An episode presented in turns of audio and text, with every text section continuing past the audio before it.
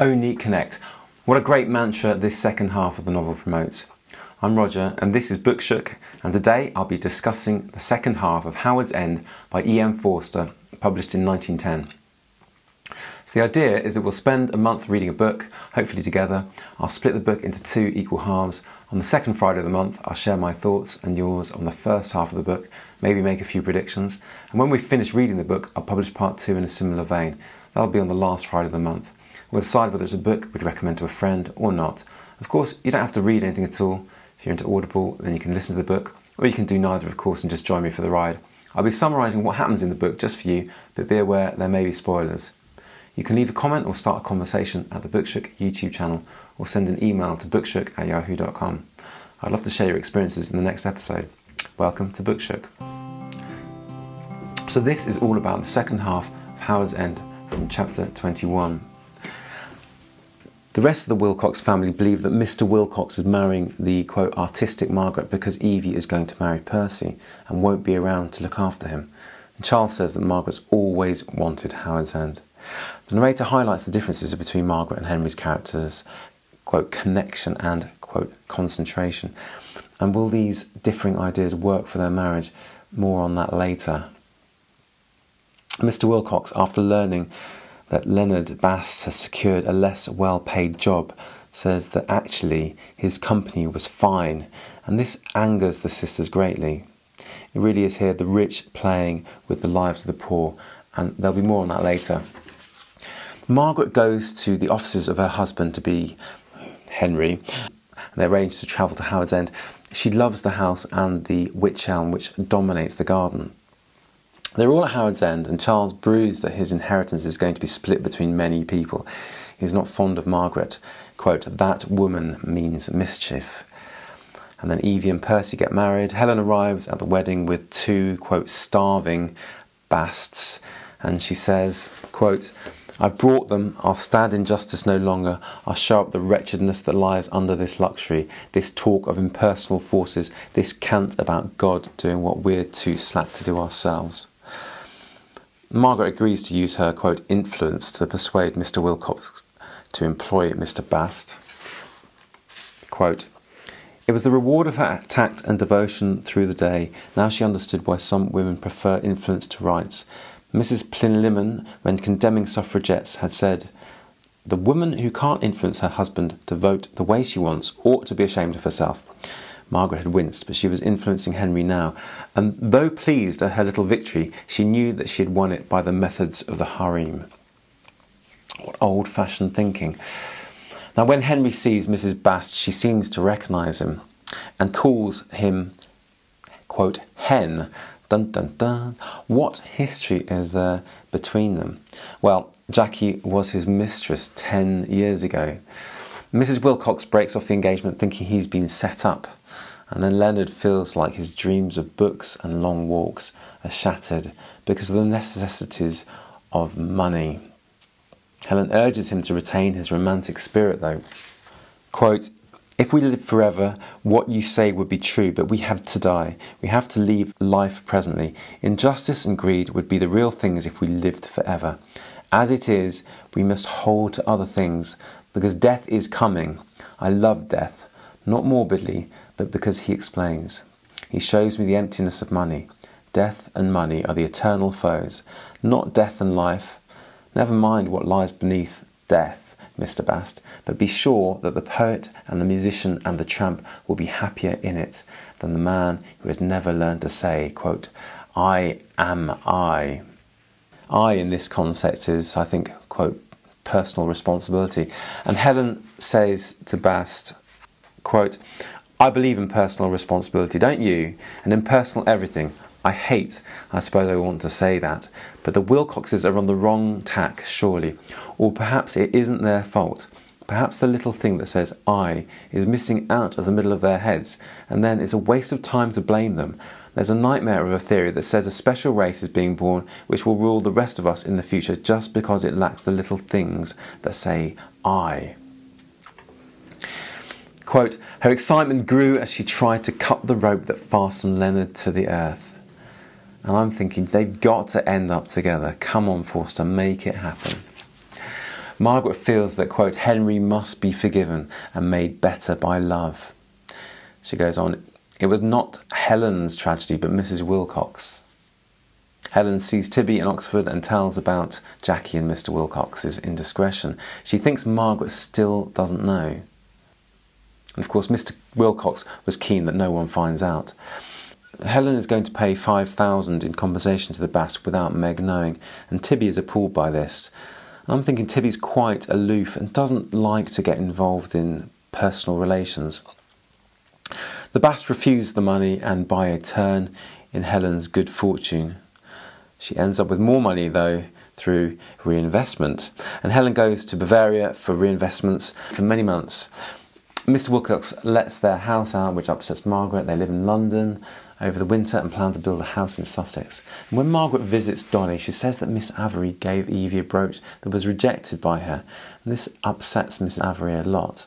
Dolly tells her that Miss Avery is unpacking all Margaret and Henry's things at Howard's End. Margaret goes to Howard's End to set her straight. She picks up the key from the neighbouring farmhouse, and as she's doing this, she reflects on folklore. Quote, Up the avenue, Margaret strolled slowly, stopping to watch the sky that gleamed through the upper branches of the chestnuts, or to finger the little horseshoes on their lower branches. Why is not England a great mythology? Our folklore has never advanced beyond daintiness, and the greater melodies about our countryside have all issued through the pipes of Greece. Deep and true as the native imagination can be, it seems to have failed here. It stopped with the witches and the fairies. It cannot vivify one fraction of a summer field, or give names to half a dozen stars. England still waits for the supreme moment of her literature, for the great poet who shall voice her, or better still, for the thousand little poets whose voices shall pass into our common talk. That reminds me a lot of Tolkien's great ambition for his works. And she reflects on the rural farm life. Quote, Here had lived an elder race to which we look back with disquietude. The country which we visit at weekends was really a home to it, and the graver sides of life, the deaths, the partings, the yearnings for love, have their deepest expression in the heart of the fields. All was not sadness, the sun was shining without. The thrush sang his two syllables on the budding guelder rose. Some children were playing uproariously in heaps of golden straw. It was the presence of sadness at all that surprised Margaret and ended by giving her a feeling of completeness. In these English farms, if anywhere, one might see life steadily and see it whole, group in one vision its transitoriness and its eternal youth, connect, connect without bitterness until all men are brothers. Now, will Miss Avery tell Meg of her rightful inheritance? I wonder. When she finally arrives at Howard's End, all her things from Wickham Place have been unpacked by Miss Avery. Meg thinks she's got confused, but Miss Avery retorts with, quote, You're living here now. So she knows about the bequest, maybe. When she is corrected by Margaret, she, quote, resigned her duties with a smile. Very intriguing. Margaret is worried that Helen is unwell, being out of the country and concerned over exposing Henry. They arrange for a rendezvous with her at Howard's End. Now, Henry deceives Margaret by attempting to see Helen on his own with the doctor, but is thwarted at the last minute. The young doctor inquires about Helen, and this really irks Margaret. Quote, she always was highly strung, pursued Henry, leaning back in the car as it shot past the church. A tendency to spiritualism and those things, though nothing serious. Musical, literary, artistic, but I should say normal. A very charming girl. Margaret's anger and terror increased every moment. How dare these men label her sister? What horrors lay ahead? What impertinences that shelter under the name of science? The pack was turning on Helen to deny her human rights and it seemed to Margaret that all the Schlegels were threatened with her. Were they normal? What a question to ask. And it is always those who know nothing about human nature, who are bored by psychology and shocked by physiology, who ask it. However piteous her sister's state, she knew that she must be on her side. They would be mad together if the world chose to consider them so. They discover the reason for her madness. Helen is pregnant. But because this is the 1910s, it is not joyous, but, quote, a scandal, and Helen must be, quote, protected from the men, the doctor and Henry. Quote, and this is Margaret thinking. A new feeling came over her. She was fighting for women against men. She did not care about rights, but if men came into Howard's End, it should be over her body. So, by protecting and trying to hide Helen from the men, she is helping to perpetuate this inequality, possibly. The men leave the women to their, quote, woman's things, my words, but it is such an old fashioned notion. And Helen says, quote, I have no right to trouble people. I cannot fit in with England as I know it. I have done something that the English never pardon. It would not be right for them to pardon it, so I must live where I am not known. Society and societal and social mores have come between them. But they come together when they reminisce on how the furniture was arranged in Wickham Place and memories of Tibby. Quote, the inner life had paid. Helen seeks an authentic experience by asking Margaret to camp out with her at Howard's End, and Henry hypocritically is sanctimonious to Margaret about Helen's pregnancy out of wedlock. He doesn't want Helen to stay, and Margaret fires at him with these cutting words. Quote, you shall see the connection if it kills you, Henry. You have had a mistress, I forgave you. My sister has a lover, you drive her from the house. Do you see the connection? Stupid, hypocritical, cruel, oh, contemptible. A man who insults his wife when she's alive and cants with her memory when she's dead. A man who ruins a woman for his pleasure and casts her off to ruin other men and gives bad financial advice and then says he is not responsible. I've had enough of your unweeded kindness. I've spoilt you long enough. All your life you've been spoilt. Mrs. Wilcox spoiled you. No one has ever told you what you are. Muddled, criminally muddled. Men like you use repentance as a blind, so don't repent. Only say to yourself, What Helen has done, I've done. Quite right. Whoop.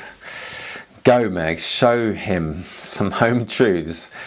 That's definitely a punch the air moment. And when he retaliates with, quote, it's different, she says, in what way different? You have betrayed Mrs. Wilcox, Helen only herself. You remain in society, Helen can't. You have had only pleasure, she may die. You have the insolence to talk to me of differences, Henry. Now, Tibby and Charles are at Ducie Street. Charles interrogates him, and Tibby accidentally reveals Bast's name. Charles assumes Leonard is the baby's father. Tibby is so airheaded that he doesn't deny it. They have their night together, and Leonard is the father. Margaret muses, quote, how incomprehensible that Leonard Bast should have won her this night of peace. Was he also part of Mrs. Wilcox's mind? The narrator describes how the dalliance at Oniton came about.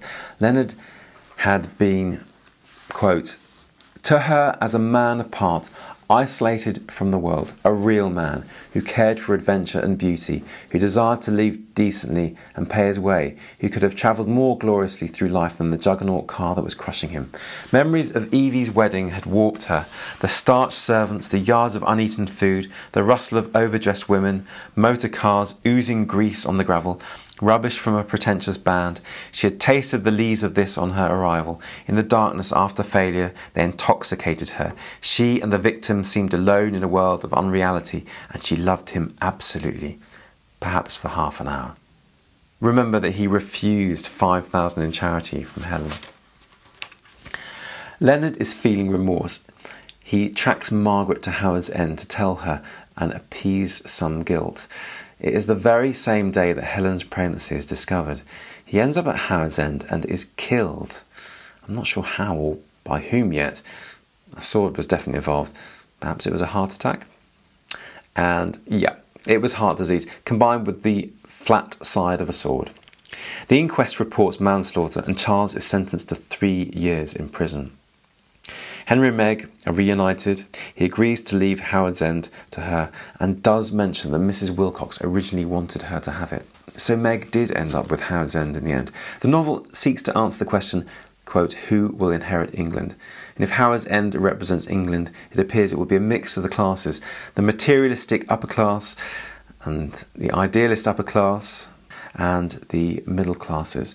Leonard Bast's boy is an amalgam of the middle classes and the upper classes who will inherit Howard's End ultimately. It could be argued that unfortunately it was the World War One that really brought the classes together, as we see officers and infantrymen of different sides of the class divide having to come together, having to work together. Final thoughts. It was an interesting look at class, money, and culture just before the outbreak of World War One. Some very powerful writing and some lovely details and psychologizing on what makes the different classes tick. I definitely recommend it to someone interested in sociological history and the idea of class struggle. So there's many interesting ideas to come out of the book. The idea of connections. Margaret wants Mr. Wilcox or, or Henry to make connections in the world. Quote, Margaret greeted her lord with peculiar tenderness on the morrow. Mature as he was, she might yet be able to help him to the building of the Rainbow Bridge.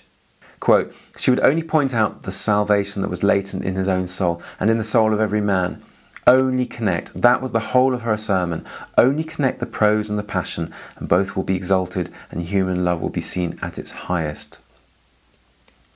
Live in fragments no longer, only connect, and the beast and the monk, robbed of the isolation that is life to either, will die. Will she help connect the Wilcoxes' asceticism with Schlegel's idealism? It seems to be a metaphor for the European crisis about to unfurl. What do you think?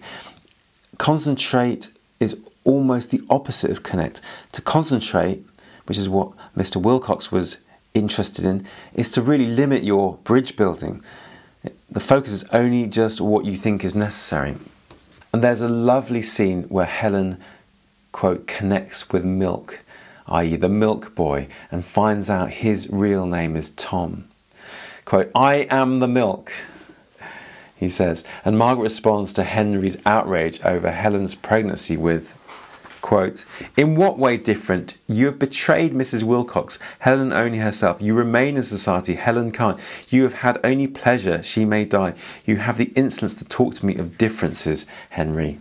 And then Margaret responds to Henry's outrage over Helen's pregnancy with, These men are you. You can't recognize them because you cannot connect. And then we have those interesting thoughts of Meg on Helen's pregnancy quote, she could not assess her trespass by any moral code. It was everything or nothing. Morality can tell us that murder is worse than stealing and group most sins in an order all must approve, but it cannot group Helen. The surer its pronouncements on this point, the surer may we be that morality is not speaking. Christ was evasive when they questioned him. It is those that cannot connect who hasten to cast the first stone. We have some interesting ideas on charity and patronage as well. Mr. Wilcox believes that no one could be personally responsible for the poor. Quote, the poor are poor and one sorry for them, but there it is. As civilization moves forward, the shoe is bound to pinch in places, and it's absurd to pretend that anyone is responsible personally. Neither you, nor I, nor my informant, nor the man who informed him, nor the directors of the Porphyrion are to blame for this clerk's loss of salary. This is Leonard Bast. It's just the shoe pinching. No one can help it, and it might easily have been worse. He goes on. By all means, subscribe to charities, subscribe to them largely, but don't get carried away by absurd schemes of social reform. And then we also have that interesting idea of Helen seeking her authentic experiences when she wants to camp out in Howard's End during the end part of the novel Quote, we know this is our house because it feels ours. Oh, they may take the title deeds and the door keys, but for this one night, we are at home. We also have interesting idea of this idea of halfway between kind of yin yang dialectical fights and sort of stoicism. When Helen and Margaret are chatting just after the proposal, we have that quote she felt that there was something a little unbalanced in the mind that so readily shreds the visible. The businessman who assumes that this life is everything, and the mystic who asserts that it is nothing, fail on this side and on that to hit the truth. Yes, I see, dear, it's about halfway between, Aunt Juley had hazarded in earlier years. No, truth, being alive, was not halfway between anything. It was only to be found by continuous excursions into either realm. And, though proportion is the final secret to espouse, it at the outset is to ensure sterility. So the best course in life isn't the middle way to Margaret, a stoic's path, but to dip into both extremes to get the full experiences. And then when Margaret first enters Howard End, she thinks of, quote, the map of Africa, of empires, of her father, of the two supreme nations, streams of whose life warmed her blood, but mingling had cooled her brain. She paced back into the hall, and as she did so, the house reverberated. It's Forster saying here that the Stoic may have a cool brain, but to feel romance and have warm blood, you must experience, quote, the two supreme nations. What do you think? Is it the inner life or maybe the outer life? We also have this interesting idea of cliche avoiding. Have a listen to this. This is at Evie's wedding. And Forster says, quote, everything went like one o'clock. And there's a few times where there's a cliche that is so obvious, like everything went like clockwork, and he has to change it to everything went like one o'clock. Maybe one o'clock is a particularly fine time because it's when you have lunch and you enjoy friendship. Do you remember when Margaret said, over my body, not over my dead body? Listen to this quote. She was fighting for women against men. She did not care about rights, but if men came into Howard's End, it should be over her body. We also have this idea of coincidences that Jackie and Mr. Wilcox were lovers. What are the chances? And Mr. Bast was introduced at a concert quite randomly. And then we have the Wilcoxes moving into Wickham Mansions opposite Wickham Place. Is this Forster saying, look, literature is artifice, now get over it? Possibly. What do you think about these coincidences? Do you have any thoughts? There's some interesting ideas about feminism. Margaret acts against the wishes of her, quote, man when she leaves the car during the cat running over incident on the way to the wedding. We also have some problematic sexism. Close narrator of Mr. Wilcox states Man is for war, woman for the recreation of the warrior, but he does not dislike it if she makes a show of fight. She cannot win in a real battle, having no muscles, only nerves. Nerves make her jump out of a moving motor car. And then we've got the idea of having a baby out of wedlock. Quote, I have no right to trouble people. I cannot fit in with England as I know it. I have done something that the English never pardon. It would not be right for them to pardon it, so I must live where I am not known. Unbelievable.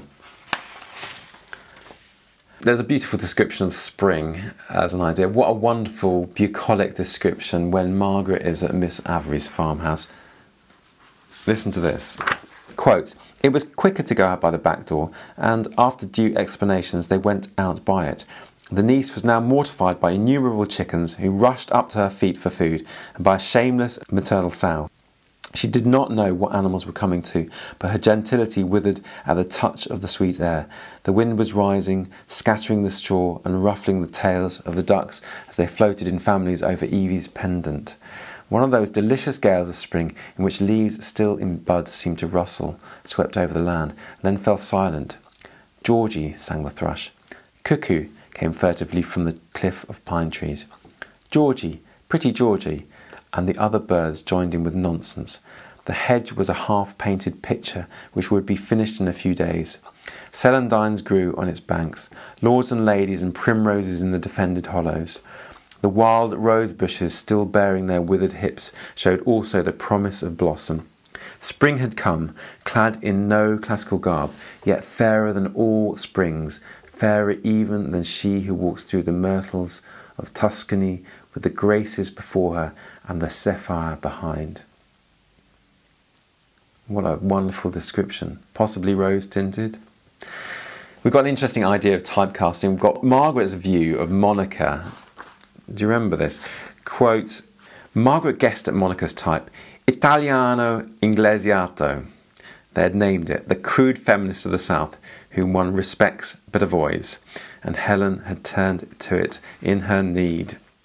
And then we have houses being like human beings, such animism here. And, quote, houses have their own ways of dying, falling as variously as the generations of men, some with a tragic roar, some quietly, but to an afterlife in the city of ghosts, while from others, and thus was the death of Wickham Place, the spirit slips before the body perishes.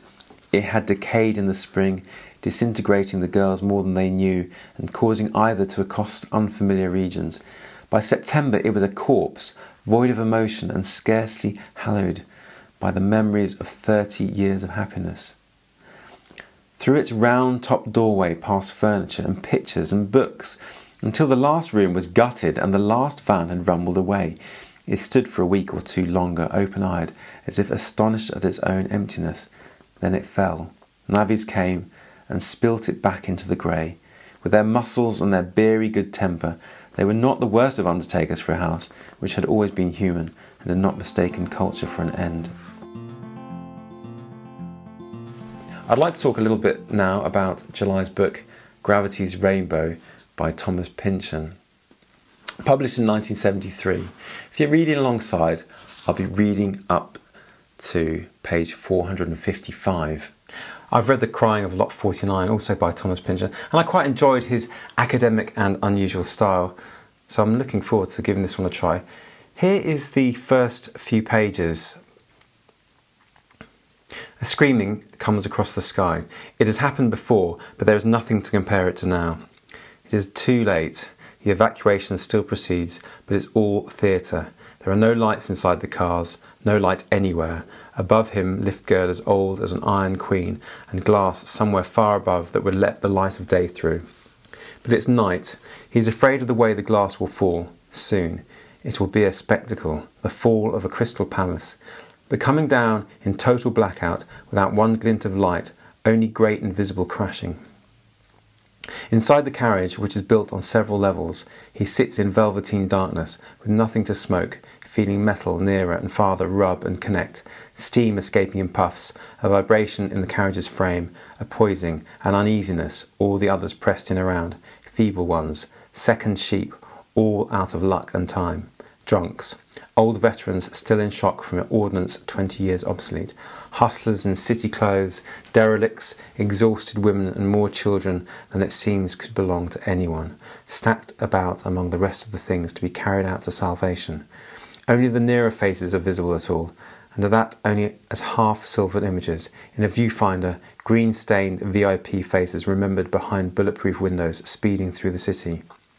They have begun to move. They pass in line out of the main station, out of downtown, and begin pushing into older and more desolate parts of the city. Is this the way out? Faces turn to the windows, but no one dares ask, not out loud. Rain comes down. No, this is not a disentanglement from, but a progressive knotting into. They go in under archways, secret entrances of rotted concrete that only looked like loops of an underpass.